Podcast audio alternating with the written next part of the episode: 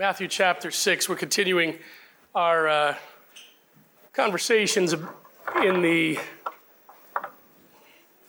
in the Gospel of Matthew about uh, the Sermon on the Mount, talking about topics that Jesus talked about.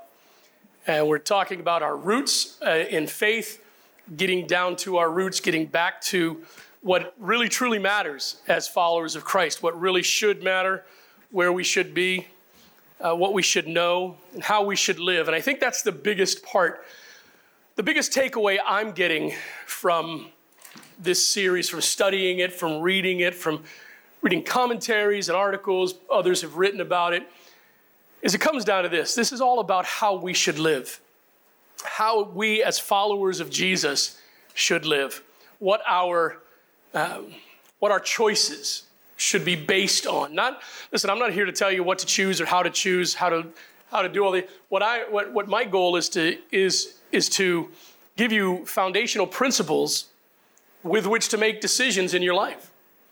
Biblical foundations. Uh, we are living in a crazy time, uh, an odd time, a strange time.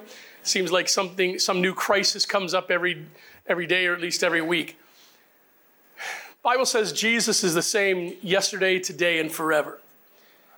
If he's the foundation of our faith, if he is the cornerstone on which we build our the, the house of our life, our house of faith, our the house of our family, then our faith needs to remain the same yesterday, today, and forever. I know we change a lot. We change this this church has changed a lot over the years in the way we do things. If we were still doing things the way we did 20 years ago, I'd have a suit and tie on and uh, be chafing at the neck, you know, all that stuff. I'm not a suit and tie guy. But uh, we change methods, but we never change the foundation of our faith. We believe what we believe and we stand on what we believe. And that's what Jesus was giving us here in the Sermon on the Mount foundational principles for our lives. Matthew chapter 6, uh, beginning at verse 1, if you would stand with me as we read God's word this morning. We're going to read verses 1 through 4. Be careful not to practice your righteousness in front of others to be seen by them. Otherwise, you have no reward with your Father in heaven. So, whenever you give to the poor, don't sound a trumpet before you as the hypocrites do in the synagogues and on the streets to be applauded by people. Truly, I tell you, they have their reward. But when you give to the poor, don't let your left hand know what your right hand is doing, so that your giving may be in secret, and your Father who sees in secret will reward you. You may be seated. Now, as I've said uh, the last couple weeks, this series we're in right now is about money. Right up front, I'm going to say that. It's about money, the walk of faith, more focused, you, your money, and how those fit together into a relationship with God. Now, let's not be naive. Like I said last week, let's not be naive. Money is a requirement for living in our society. And because of its necessity, much of our time and attention is diverted uh, to money and away from the pursuits that God has given us that matter for His kingdom and for our spiritual growth. But as I said last week, I'll say it again this week money isn't the problem. And that's not the way we're coming at this series. I'm not here to beg for your money. I'm not here to guilt you into giving. I, I imagine if I asked uh, you to raise your hands and say, How many of you have ever felt that you've been guilted or pressured to give money to a church?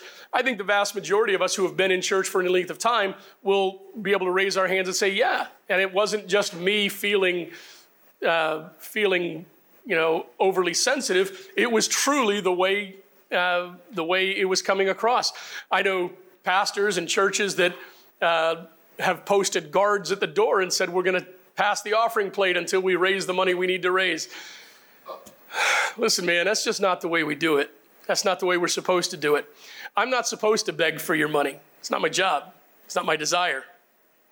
As I said last week, I know money is required for our church to move forward, for our church to pay its bills and to do things but it's a very low priority for me as the pastor. There's other people that, that handle the money and they worry about the money and they stress about the money. I don't have time for that. Okay, I've got all kinds of other things to do.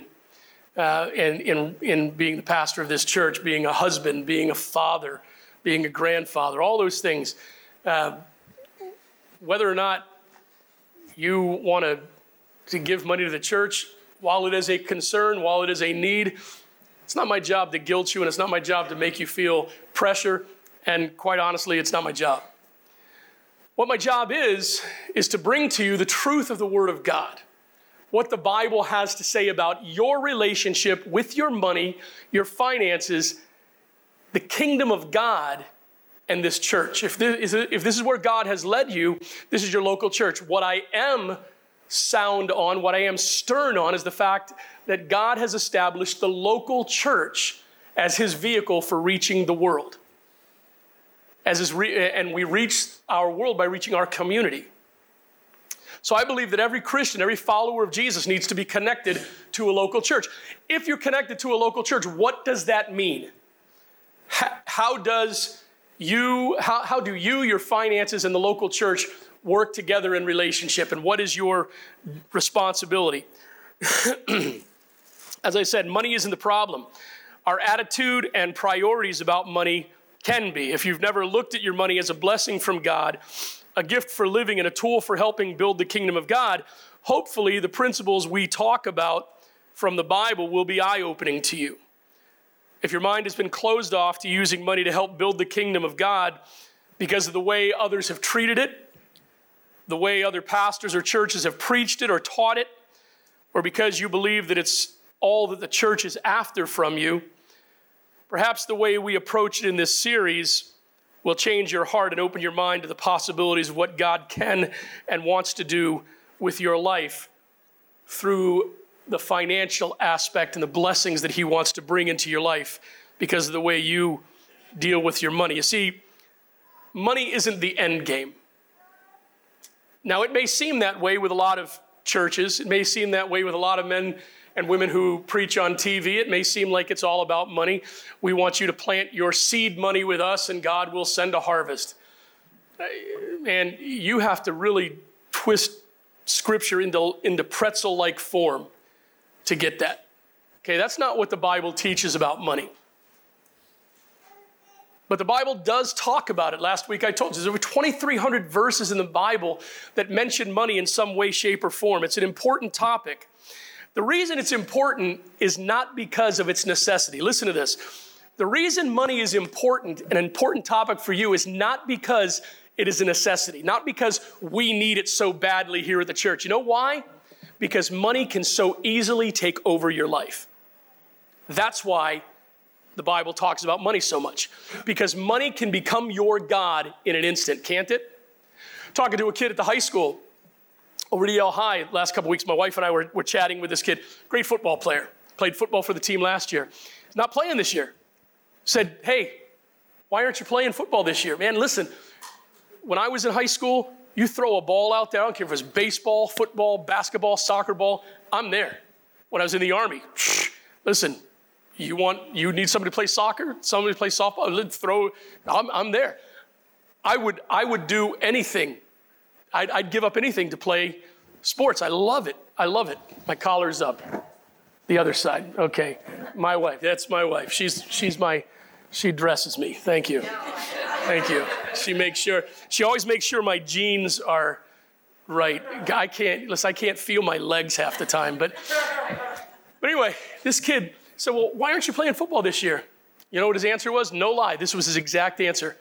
I fell in love with money fell in love with money, started working, and started making money. Listen, kids today start here in Massachusetts, you start at almost 15 bucks an hour, right? That's a lot of cash for a kid in high school. My first job, I made, I didn't even want to tell you what I made my first job. I think, I, I think it was a dollar, I think minimum wage was a dollar ninety an hour when I started working. Yeah, that was a long time ago. I was managing the old Roy Rogers on Boston Road uh, that is now Boston Market, way back when. I was the night manager making 225 an hour. 225 an hour. Come on, now you're making 15 bucks an hour. I get it. The reason the Bible talks so much about money is not because God wants your money, not because the church is after your money. The church shouldn't be after your money. That's definitely not where we're coming from. It's because money can become a God in a heartbeat. Money can cause you to do things you never would have done. Money can do can cause you to make choices and make decisions and make changes in your life like nothing else can. Why? Because money has that power. What we can do with it, what it can bring to us, what, what it can offer to us, right? How it can literally change our existence. What the Bible wants you to know, what Jesus wants you to know is money may be a necessity for life, but spiritually speaking, money is simply a tool for you to use to glorify God. Money isn't the top of the mountain, money isn't the goal, money is not the blessing of all blessings. Money, as I said, is a tool given to us by God for a purpose, and that purpose is written to us throughout the Bible, and that's what I want to talk about in this sermon and the next couple that we're going to be talking about. And as we get into that, let me share with you four quick big biblical principles before we get into the message about our relationship with money as followers of Jesus. The first thing I want you to know is this we need to concentrate more on building character than growing our wealth. When it comes to you and your money, rather than building wealth, you need to work on building your character. So I believe a person, a, a person of strong biblical Christian character will understand and will receive the teaching and truth of the Bible about finances and our responsibility with it and our responsibilities to the kingdom of God, and will not shudder at the thought of giving money to the church giving money to a cause greater than us. Proverbs 22 11 says, A good name is more desirable than great riches. To be esteemed is better than silver or gold. That was written by a man named Solomon. Everybody knows Solomon, right? Solomon, I told you last week, if Solomon's, uh, if Solomon's fortune was translated into today's money, his fortune was worth $2.2 trillion. He would dwarf every, uh, every person on the top wealth lists of this world today, completely dwarf them. Solomon, richest man ever to live, incredibly wise. That was his great blessing from God, was his wisdom.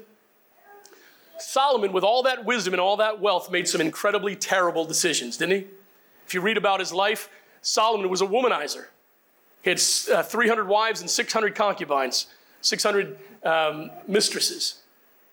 Solomon uh, just pursued wealth. You read, uh, you read in, in uh, Ecclesiastes and you read all the pursuits Solomon had. With all that wisdom, he made some incredibly stupid decisions. And at the end of it, the conclusion that Solomon came to is this a good name is more important than being wealthy. Because I'm sure, like most of us, at the end of his life, looking back on the choices he had made, Solomon could roundly say, I wish I would have chosen better. I wish I would have made a better decision. I wish I would have made much better decisions in many situations. Listen, man, I could look back on my life and say, you know what? That was a really stupid move. I was really, really stupid. I look back when I was 19. I had just flown back to Korea. Uh, Zach had been born. I flew back to Korea. It was a 13 hour flight. I stayed up all night in Seoul to catch the bus at 5 o'clock to get back to my unit. Got down there, what did I see? Like I said, you throw a soccer ball out there, I'm there. Saw a sign, our unit had a game that afternoon. I know, I knew that if I went to sleep, I wouldn't wake up until the next day. I stayed up all day long. I stayed awake for over 24 hours just so I could play in that soccer game for my unit. What happened? Within two minutes, had a strike on the goal, keeper came out, boom, blew up my knee. Now, I have a metal knee, two metal hips, and a fused foot. I wish I would have made a better decision. Okay? I wish I would have made a better decision. I didn't, so here I am. Okay? That's just the way life goes. What we need to do, what our desire needs to be when it comes to money is Solomon says, desire a better name, desire a good name, desire to be a respected person rather than to be wealthy. Second thing is this we must seek to earn our living with integrity earn our living with integrity. Proverbs 13 11 says, Dishonest money dwindles away, but whoever gathers money little by little makes it grow. We all see people and, and we all hear people talk about others and how they made their fortune, right? Who they had to step on to climb the ladder. Listen, if God blesses you with the ability to make money, if God blesses you with the ability to, uh, to make, uh, to, to build a fortune, do that with integrity. It's possible. It's possible to make godly decisions about money and be blessed and for God to increase. There's nothing evil about having money. There's nothing evil about making money. There's nothing evil about having a good paying job. Nothing evil about having a nice house, living in a nice neighborhood, making those kind of driving a nice car. There's nothing evil about that. But make sure that you didn't commit evil things getting to that point. Third thing is this we should act as good stewards of the money we receive. Make sure that you, as a follower of Jesus, are not just making sure that you're reading your Bible, not just making sure that you're praying, not just making sure that you're trying to live the Christian life every day. Bring your finances into that, that arena of living for Jesus. And make sure that, we, that you are a good, scriptural, godly, biblical steward of the money that you receive. First thing we do, we, Erin and I, uh, it's one thing we've never argued about is financially supporting our church. We, we are all in. First thing we do, uh, we have direct deposit for just about everything. We have the giving app. If you want to know how to do the church, it's Church Center, right, Jonathan? Is that what it's called? Church Center? Uh, we have the Church Center app, and I go to that, click on it, boom. First, before I pay a bill, before I buy a coffee, anything, we, we give, and we have our determined amount. We give, uh, I believe, um, at least 10% is what is what we're supposed to give, and that's what we do. Uh, at least we give that. We give to missions. We have our set amount for missions, and we give that. That's just where we are. That's what we want to do. We're not wealthy. We're not going to break the bank. We're not going to. There's not going to be a run on our house to get our stuff like Bilbo Baggins. But I believe we, we have an, a, a, responsibility to give. So uh, we want to be good stewards. I believe that if you, if you give to the kingdom of God and bless the kingdom of God through your finances, God will bless you. There's scripture for that. We'll read that the next coming weeks. Matthew 6, 19 through 21 tells us that. Do not store up for yourselves treasures on earth where moths and vermin destroy and where thieves break in and steal, but store up for yourselves treasures in heaven where moths and vermin do not destroy and where thieves do not break in and steal. For where your treasure is, there your heart will be also. That is the key right there. Where your treasure is, is where your heart's gonna be. So if your treasure is in treasure, if your treasure is in money, and I've heard a lot of pastors come at it uh, from that way that, you know, I, you, you need to learn how to invest your money. You need to learn how to grow. Being a good steward is having a healthy retirement account. I, don't, I disagree. Listen, I'm, I'm, of the, I'm of the mind that my retirement account is in heaven. That doesn't mean I'm not putting away, you know, and, and counting on retirement. I'm, I'm, you know, I'm, I'm getting to that age where I need to start thinking about that. So I, I'm not against that. But if that's my sole purpose, if I think that's what godly handling of my finances is, then I've got it mixed up. Okay? My heart needs to be fixed on the things of God, and that's what we're going to be looking at. And then, fourth, we're to keep God first in our priorities, whatever our financial status. We read this verse last week, Matthew 6 24. No one can serve two masters. Either you will hate the one and love the other, or you'll be de- devoted to the one and despise the other. You cannot serve both God and money. Now, just a quick review of what we covered last week. Uh, what is uh, in this passage? Uh, what does Jesus teach? The very first thing I see is this Jesus just assumes that we are going to be willing to give.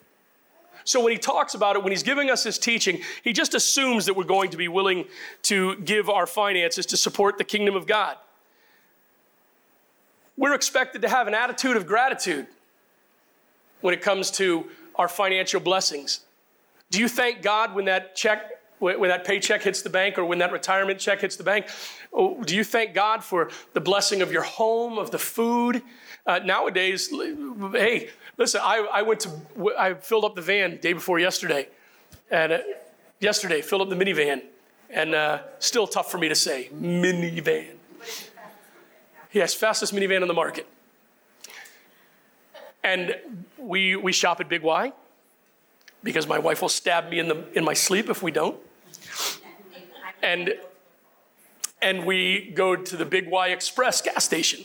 Well, I scanned my Big Y card on my phone and it asked me, Do you want, do you want a $1.10 discount per gallon? A yes. So I filled up the minivan yesterday for $2.47 a gallon. Poof, it's craziness, craziness. So I, you know what? I said, Thank you, Lord. Thank you, Lord, for the blessing of a dollar ten off a gallon right there. Because with five children in the home, a mortgage and bills to pay, a dollar ten off a gallon is a gallon of milk and a couple loaves of bread or a dozen eggs.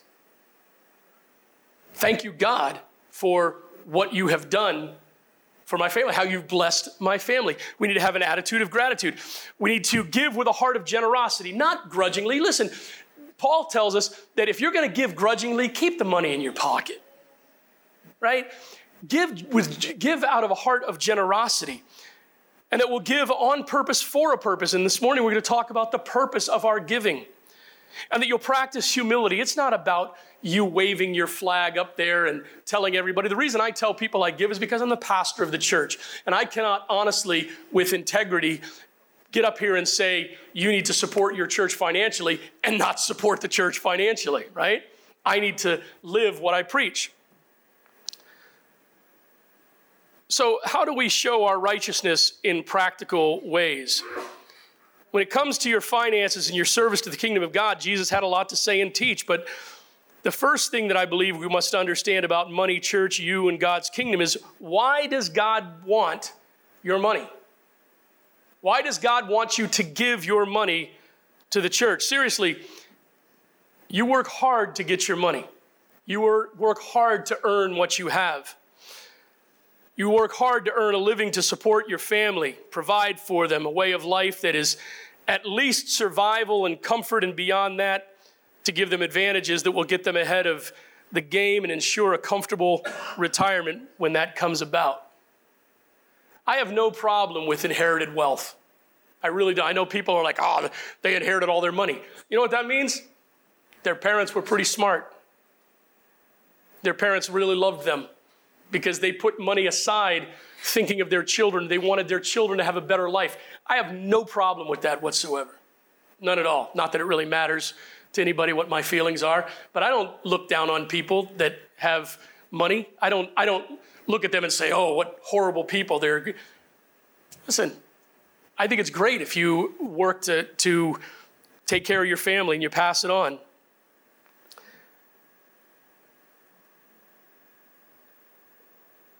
But in the expression of our purpose for our finances, if that's what it's all about, if it's living in comfort, if it's having a great retirement account, if it's ha- being, being able to look forward to retirement uh, in, in style, if that's what our focus is with our finances as a follower of Jesus, I would ask this question Are we missing the point? Are we missing the point of money? Is there something more that God wants us to see about money and our relationship with it that matters more than our bills and our food and our comfort and our old age? I think so. Like I said, I don't think there's anything wrong with being comfortable, providing a safe and secure home for your family, putting good food on the table, being able to take a vacation and have nice things, or planning for retirement. What I'm saying is that there has to be more to it than just that. If God's word spends so much time on this topic, it must be important. And I believe that it deserves our honest attention and consideration. It's very possible that we, when we get to the end of this series, you say, you know what, I just don't believe it. It's just not, that's just not my, in my wheelhouse. I'm going to be, and, and that's fine, man. I just believe that we owe this topic honest consideration as followers of Jesus. Like I said, I'm not here to pressure you. I'm not here to, to, uh, to guilt you. I'm here to teach and preach. And what you do with it is between you and God. It's exactly what I want to do. I want to give it attention and honest consideration. First thing I believe about you, your money, and God's kingdom is your reason uh, or purpose for giving to your local church is important. What I mean by that is this first point kingdom giving is instigated.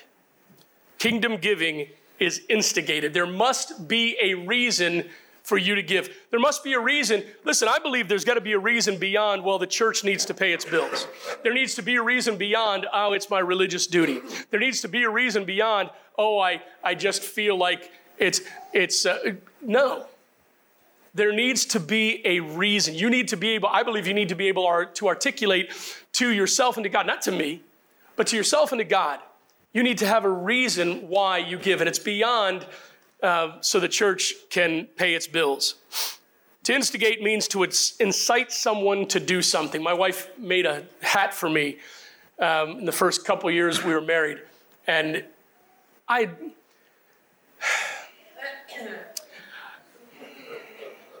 How shall I say this?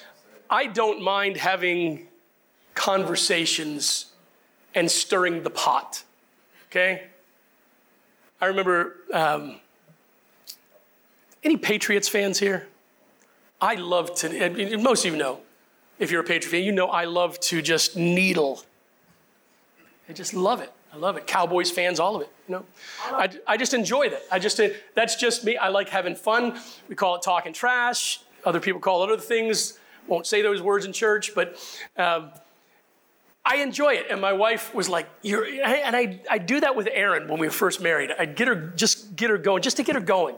And kind of evil, you know what I mean? And she made a hat for me. It, she called me the instigatopotamus. And she put that on a hat. To instigate is to incite someone to do something. And usually, many times, that's in a bad way.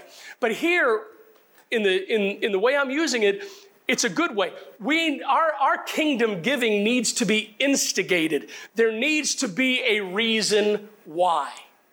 You need to understand why. What is it about the, and it, listen, I believe it's got to go beyond, well, God's going to bless me. If that's all it's about, listen, would you give to the kingdom of God if you weren't promised a blessing? See what I'm saying? There has to be a reason that goes beyond the superficial things. The blessings of God, the favor of God is awesome. That's cream on the top. But there has to be a reason, there has to be something that instigates your giving. Selwyn Hughes said, Remember this you can't serve God and money, but you can serve God with money. You can't serve God and money, but you can serve God with money. Rick Warren said self worth and net worth are not the same thing. Many times we equate our self worth with how much we have in our bank account, what kind of car we drive, what kind of clothes we wear, the brand name, right? Self worth and net worth are not the same thing. We, as followers of Christ, need to find our value in Jesus Christ.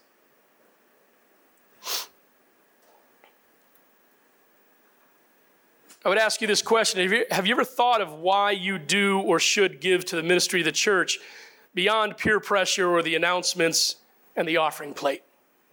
Have you ever really examined why you give and why you should give? Does your reason for giving have purpose or is it simply out of duty? I believe that it matters more why you give than the amount you give. I believe it matters it matters more why you give than the amount you give. Acts chapter 1, verse 8 tells a great story. One of my, it's, it's my favorite story in the Bible. I love this verse. And it has, it, it mentions money, but what was given here wasn't money. What was given here was um, compassion and love. Let's go ahead and read it. Acts chapter 1, verse 8. Now, Peter and John were going to the temple for the time of prayer at 3 in the afternoon. A man who was lame from birth was being carried there. He was placed each day at the temple gate called Beautiful so that he could beg from those entering into the temple. We see that a lot today, don't we? We see people at grocery at, at the exit from grocery stores or uh, at, at intersections, uh, at the end of on ramps and off ramps, uh, on highways. At every stoplight, there's someone with a sign. Well, that's what this guy was. And they're the same people there. That's what this guy was. He was a lame beggar. And he relied on the, the, the generosity of others to earn a living, to have uh, money and, and food. When he saw Peter and John about to enter the temple, he asked for money. Peter, along with John, looked straight at him and said, Look at us. Now, that's, that's I mean, we could just camp here. I, like I said, I love this. I would ask you this Do you look at people? Do you truly look at the world? Do you truly see people? I know many, many people. One, one thing that I had to get over was most of these guys have a sign that says homeless vet, right? Listen, man, if you are, I, am more than happy to help you out. And we usually, we usually help people out. We, if, if I've got it, I give it. Um, I, I don't know their story and I, I don't want to judge people, so we help them out. But there are people who that says it's a lie. It's a lie, right? You're not a vet. I've talked to them before. You're not a vet. Don't, don't claim to be one. And I, I, but I had to get over that and just say, you know what? See beyond that. See the person. Why are they there? Whether or not you give to people is entirely up to you. But do you really see the people? Do you really see the need? Do you really see the need? I would ask you that in the church. Do you see the needs of the church? Do you see what we're trying to do? And that's what we're talking about this morning. Goes on. So he turned to them, expecting to get something from them. He was expecting them to give him money. But Peter said this, and this, oh man, there, this is just amazing. He says, I don't have silver and gold, but what I do have, I give you. In the name of Jesus Christ of Nazareth, get up and walk. Then, taking him by the right hand, he raised him up, and at once his feet and ankles became strong. So he jumped up and started to walk, and he entered the temple with them, walking, leaping, and praising God. This guy was expecting money. What he did was have his life changed completely. Why? Because two men looked at him and saw him, and they saw the need and they knew that they could fill the need. They knew they had the capacity to do something about it. They knew that God had blessed them beyond what they were worthy of being blessed by, and they were willing to take the time and give of themselves to this guy. And they changed his life. And what was even better is after they gave to him, this guy gave the glory to God. And isn't that what we're supposed to do? they saw a purpose for giving. They gave what they had. Something about this man struck a chord with them. Something about this guy. Listen, there were beggars all over. And listen, there's needs all over the place. I just, I got a notice on my phone this morning. There's tsunami warnings up in Taiwan, right? Because there was a, an earthquake. There's needs all over the place. Our country, the western part of our country is on fire wildfires everywhere, floods everywhere. There's another hurricane coming in. There's needs everywhere. Why should we focus our needs on the church when we could do so much humanitarian good? It's a question you need to answer. What does God want you to do with your money? How does He want you to handle your money? Is there something about the ministry of the church and the kingdom of God that strikes a chord with you? They knew they had to do something. They knew that they had something that he needed. They knew that giving was what was required to meet that need, and the principle applies whether it's money, abilities, time, compassion, or grace. They knew they were, they saw there was a need. They knew there was a need. They knew they could fill that need, and they knew it was their responsibility, so they did it. They met the need. See, that's the vision that I believe we should have towards whatever God has given to us, including our finances. There must be something that ignites your interest, your passion, and your desire to listen to this word, not to give, to invest. Because I believe what God has called us to do is not to give our money, although that's the act that we go through. I believe He's called us to invest our money. Invest your money in the kingdom of God that pays dividends in heaven. There must be something that ignites that passion. Billy Graham said, Give me five minutes with a person's checkbook, and I will tell you where their heart is.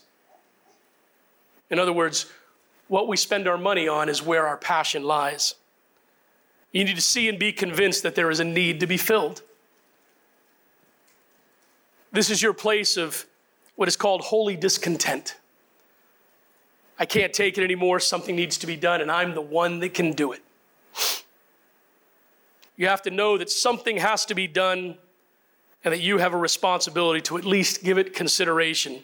Andrew Murray said, The world asks, What does a man own? Christ asks, How does he use it? It's not about what you own, it's about how you use it. I believe when you find that reason, when you find what something that ignites your passion, that is your moment of instigation. Why should you give to the ministry of New Life Church? Is there a need? Why? Why should you be willing to give? Listen, especially in these times when inflation is out of control. Listen, I know there's an election coming up and everybody wants to spend things. I, I don't really care where, how you vote, who you vote for. I really don't care what, whether you have a D, R, I, anything after you. I really don't care. I believe that God has a plan for the future and that plan is going to come about no matter what I, what I vote for. You know what, I, you know what makes me see reality? The grocery store, right? When I go to the grocery store and buy food, when my wife and I go down those aisles and we buy food, when I put gas in my car, when I do the things that require money, I see, I understand. I understand that it's a disconcerting time at least for those of us who have families, for those of us who have bills, which would be all of us. Difficult times. Does that mean that there's not a purpose or a reason to give? Or does that just mean that now is the time to dig our heels in and say, I'm going to, I'm going to have faith in God that He is going to do what He says He's going to do. Is there a need? Our purpose is not to pay the now listen, our purpose is not to pay the bills of this church. Our purpose is not to provide a salary for me. That's not the purpose of giving. Our very first purpose as Christians, one of the, the very first reason that we should glorify, that, that we should do everything in our lives to, uh, to benefit the kingdom of God is first to glorify God in all that we do. Whether you eat or drink or whatever you do, do all to the glory of God. So that's first and foremost, is to glorify God. You have to ask yourself the question Does the way I handle my finances, does the way I treat my finances and my church responsibility, does that glorify God? That's the, that's the first question I think we need to ask ourselves. So, our first purpose is to glorify God. Then, our purpose as a church, as individuals, is to build believers, to build ourselves first, and to help build others, make disciples of all people. And we do that with the purpose and the intent of building them up so that we can reach the people of our community with the gospel of Jesus Christ. That's what it's all about. Glorifying God, building yourself and others up in your most holy faith, and reaching others with the gospel of Jesus Christ. That's why this church exists. That's why it doesn't exist so that we can have a clothing shed. It doesn't exist so we are, for those of you who are keeping score, we, we got the, uh, the final approval, the site approval for the solar array in the new parking lot. So that's all going to be taken care of here pretty soon. That's all done. It's not so that we can go green. That's not why we exist. Man, we exist to glorify God, to build ourselves and others in our faith, and to reach our community with the gospel of Jesus Christ. Why? Because people are dying and on their way to hell and they need Jesus as their Savior.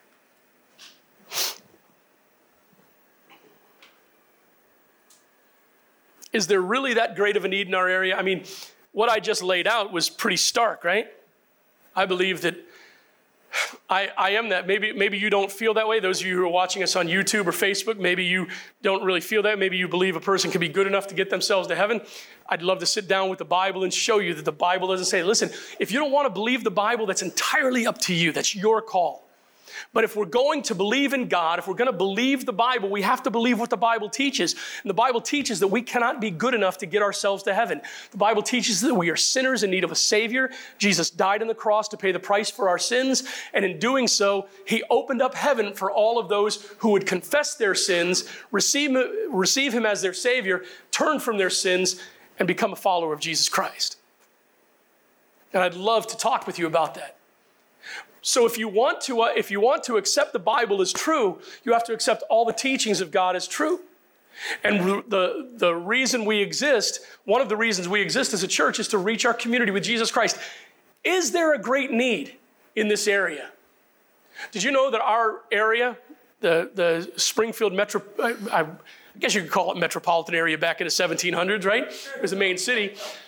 Uh, the Springfield area, from Northampton down to Enfield, was the heart, was, the, was ground zero for the first great awakening in this country, the first spiritual great awakening. Jonathan Edwards, anybody ever heard of Jonathan Edwards?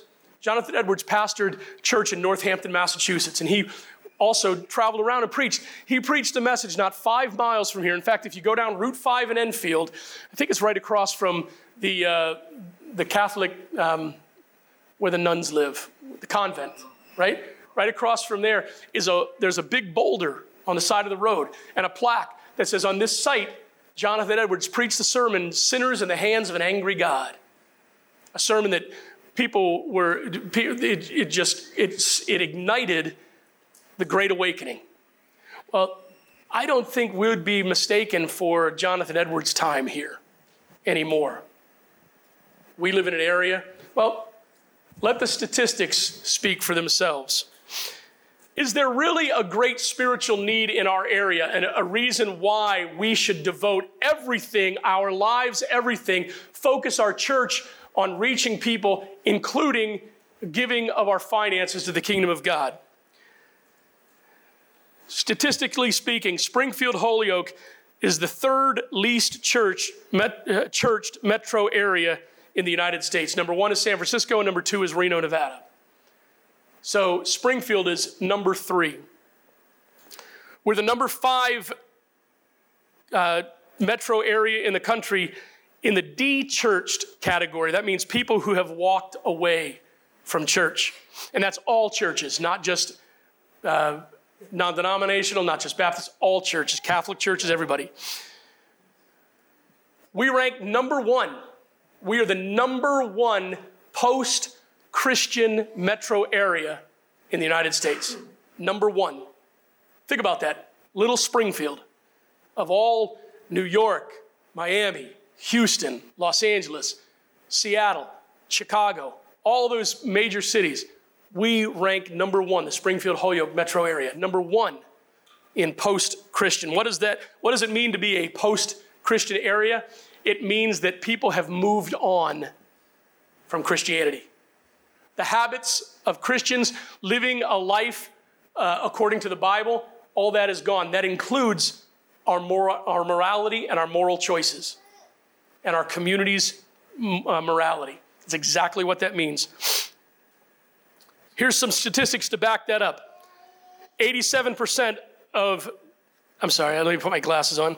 87% of the of the citizens in the Springfield metropolitan area have not read the Bible in the last week 87%.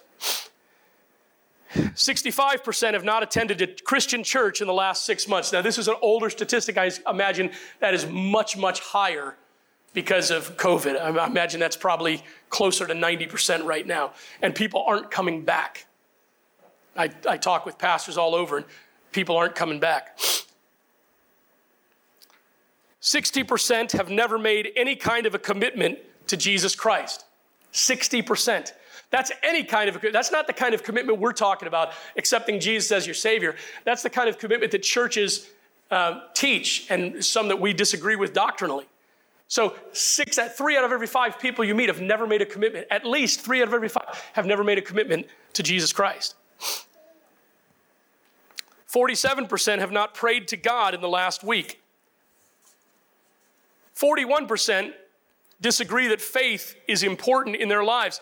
And nowadays, I remember, I remember the phrase, there are no atheists in a foxhole, right? Remember people saying that? There's no atheists in a foxhole. And I remember going through basic training, man. We, there were times of basic training where through live hand grenades. I, I remember when I went to the grenade course, the live grenade course, and you know, you think you're you're tough and you've gone through basic and you're way into basic now and, and you're becoming a soldier and you've got the military bearing and everything's cool. And then they put you out on the line with a live grenade in your hand. And there's two other guys standing next to you. And it's in New Jersey and it's 98 degrees and you're wearing 12 pounds of equipment with a helmet and a backpack on, and, and the sweat's pouring down, and your hands are sweaty. And they tell you to get in the ready position, pull the pin, and you have to get in the position to throw. And you have to wait for the command to throw. And you wait, and you wait, and you wait. And I stood there with my hands sweating and losing the grip on the grenade while the kid next to me couldn't get the pin out. I'll tell you what, those seven seconds were an eternity.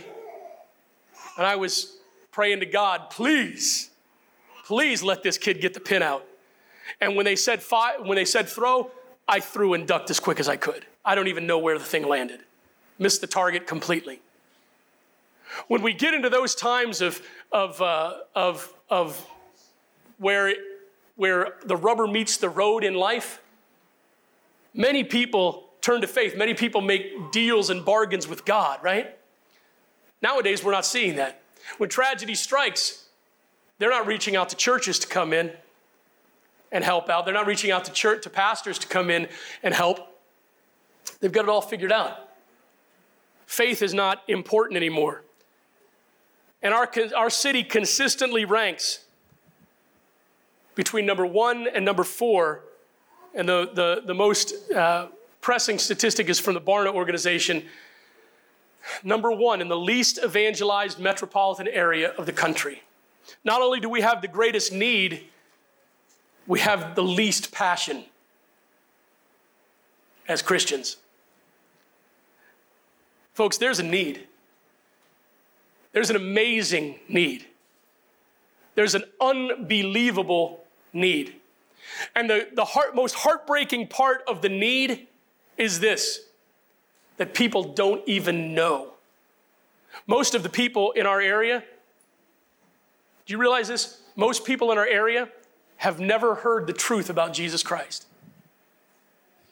They've never heard the truth of the gospel, what I laid out, that we're sinners in need of a Savior, that Jesus died on the cross to save, our, save us from our sins. Atheists put on Easter egg hunts. I've had conversations, I've had discussions, I won't call them arguments. But why are you, can I tell you what Easter's about? I don't care. I, I want my kid to have fun and have candy. Okay? I, and that's, that's the way it is. That's the way it is. People don't, they, they don't know the truth. We are literally a mission field. Did you know that there are mission fields that are, that, ha- and understand how I'm saying this, they have less of an evangelical, evangelistic need than we do in our area. Our friends and neighbors, many of our family members, if they were to die today, would spend eternity in hell. They've never heard, they don't know, they've never accepted. Does that strike a chord with you? I believe that's a reason for giving. I believe that Jesus Christ has established the church. Why? Because when we band together, we're stronger together. Remember last week we read the verse, uh, uh, oh, we read it in, in the couples ministry, that's right. Um, two are better than one, so they can help each other out, but then a three strand cord can't be broken. When we come together in church, it's not just us, it's not just you and me, it's you, me, and God. If we do it right, we band together so that we can be stronger together. We can see that we're not alone and we can work together to accomplish more for the kingdom of God. Accomplishing more for the kingdom of God is not building a new building, okay? I know what our building looks like, people. Our building's almost 100 years old, all right? This part was built in like 1982, I think, the auditorium. That back part, this used to be a chicken hatchery, the Peltz Chicken Farm. You go to church in a chicken hatchery. If you go to the back part of our building, don't go to the back part of our building. it's storage, man. It's, uh, it's an old building. But you know what? We have a group of men and women that work on it to keep it functional.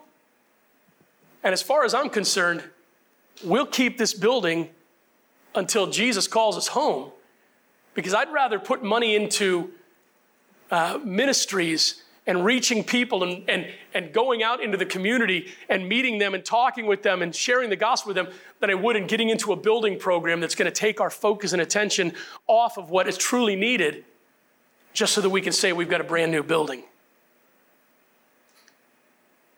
The lives of people are more important than our comfort.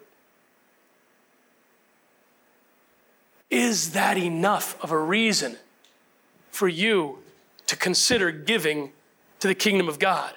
How do you find your reason for investing? I believe this. First of all, you must pray for inspiration. If there's anything you get out of this this morning, it would, I, I would want it to be this. Whether you like what I've had to say or not, doesn't matter. Whether you agree with what I have to say or not, doesn't matter. I'm just going to ask you this pray and ask God if it should matter to you. Honestly pray and ask God. Put all your preconceived notions away. Put all your anger with those old, uh, with the other pastors and the people that you've listened to and, and the teachings that you had. Because listen, I'm not after your money. I'm not. I'm not. Last week I told you our, our pay scale for pastors, it goes according to the public school teachers. And you can talk to you can talk to Cliff and Mary and you can ask them how much I make. I'm not going to tell you how much I make, um, but I'm telling you, I don't make much. I don't make what a what a public school teacher makes. Never have, not at this church. Never have. I I don't even think I, I make probably 20 percent of my of my budgeted salary. I'm not after your money. Okay, I'm not after your money. My job is to provide for my family, not yours. Not it's not your job. Now, if that ever comes, I'd love to collect my full salary. That'd be wonderful. But this is not about money. This is not about filling my pockets. This is about doing your part for the kingdom of God, reaching people with the gospel of Jesus Christ, Faci- being the facilitators. So the Bible says one water, one plants, one waters, and God gives the increase. Maybe you're the planter. Maybe you're the sower. Maybe you're the person that goes out and shares the gospel. Maybe you're not in that situation. Maybe you're uh, not, not in the position where you see people on a daily basis. You can be the waterer. You can be the person that facilitates others. Listen, it all matters. And here's the cool part it's all blessed equally by God. How do, how, how do I get that? Because God, look at the parable of the talents. Everybody was blessed. Look at the, the, the, parable of the workers. Those who started in the morning, those who started in the afternoon, and those who started in the last hour all got blessed the same, right? It's not what you do that determines your blessings, it's how you do and why you do and that you do that determines your blessing. Pray for inspiration from God. Acts 2 42 through 45. They devoted themselves to the apostles' teaching, to the fellowship, to the breaking of bread, and to prayer. What happened? Everyone was filled with awe, and many wonders and signs were being performed through the apostles. Now, all the believers were together and held all things in common. They sold their possessions and property and distributed the proceeds to all as any had need. I'm not telling you to go sell everything and give it to the church. I'm saying have an attitude of gratitude and an attitude of generosity and ask God to lay on your heart what you should do financially for the kingdom of God. That's what I'm asking you to do. Pray about it. Pray about it. You know what? It scares me to death, Pastor John, to think, I've been there, man. I get it. I get it. I understand completely. But I serve a God that does miracles. I serve a God that created all of this with the word of his mouth. And I believe that if you are faithful and honest and passionate about seeking an answer from him, he'll give you the answer. And when you get to that place where you're willing to give to the church of your finances, God will bless you in return. I believe that with all my heart. I do, I do, I do. pray for inspiration. Secondly, start looking at life through Jesus' eyes. Start looking at life through the eyes of Jesus. See the way Jesus sees. Remember those bracelets, WWJD? What would Jesus do? Look through the eyes of Jesus. What does Jesus see? What should I see? Not what does Joe Biden see? Not what does Donald Trump see? I don't particularly care. I got to be honest with you. Let me, let me go ahead. Let me step over here. So, I don't trust any of them. I think their character is low. Every one of them. I think they lie. I think they cheat. I think they steal. They're politicians. That's what, they, that's what gets them to where they're at. They have to make dirty deals to gain power. Now I'll go back over here. If that's true, why would I put my faith in them? I'm of the mind that says you are who you put your stamp of approval on. You are associated with those that you associate with. I want the stamp of approval of God on my life. I want to be able to say, I serve God. Yes, I'm a good citizen. Yes, I do my part. Absolutely. But my reward is in heaven. My citizenship is in heaven. And I don't count on this world to justify and validate my life. I rely on Him. And I believe He will take care of me and provide for me. I believe I need to see this world through His eyes, beyond the politics, beyond the rhetoric, beyond CNN, MSNBC, and Fox, and see them through the eyes that Jesus sees them with. Jesus cared enough to die. Do you care enough to give? Jesus cared enough to die. Do you care enough to speak? Jesus cared enough to die for their sins. Do you care enough to live for their eternity? See, I think that's a question we have to ask ourselves. Acts 20, verse 35 says, In every way I've shown you that it is necessary to help the weak by laboring like this. And remember the words of the Lord Jesus, because it is, he said, it is more blessed to give than to receive. And lastly, how can you gain a burden for giving? Man, get involved in your church. We're getting ready to split Sunday school into two classes. Back again because summer's over, people are coming back, and we're starting a younger Sunday school class. If you're interested, I know some people have talked to me already, talk to me again if you want to get involved with teaching. We need workers in Awana on Wednesday nights. Maybe you don't even come to Awana. Maybe your kids don't come to Awana. We need workers. There's all kinds of things, all kinds of ways to get involved here. Get involved. Get involved in your church. Get active in your church. The more active you become, the more needs are revealed to you. The more active you become, the more you get together with people in the church, and the more you build relationships with people in the church, the more of a passion you gain for each other, the more you sharpen each other, and the stronger your burden and passion gets to reach this community for Jesus Christ.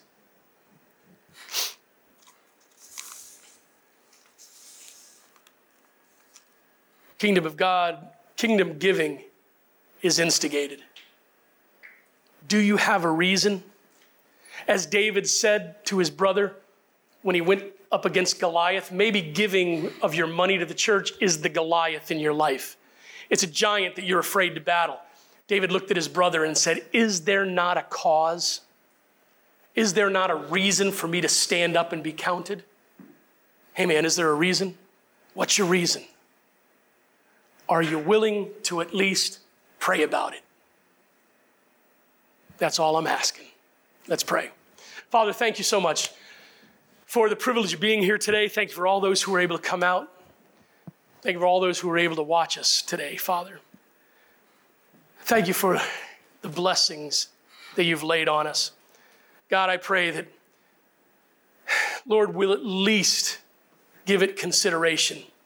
We'll at least pray for your leadership in these matters. And Father, may our hearts be soft and tender to your leading.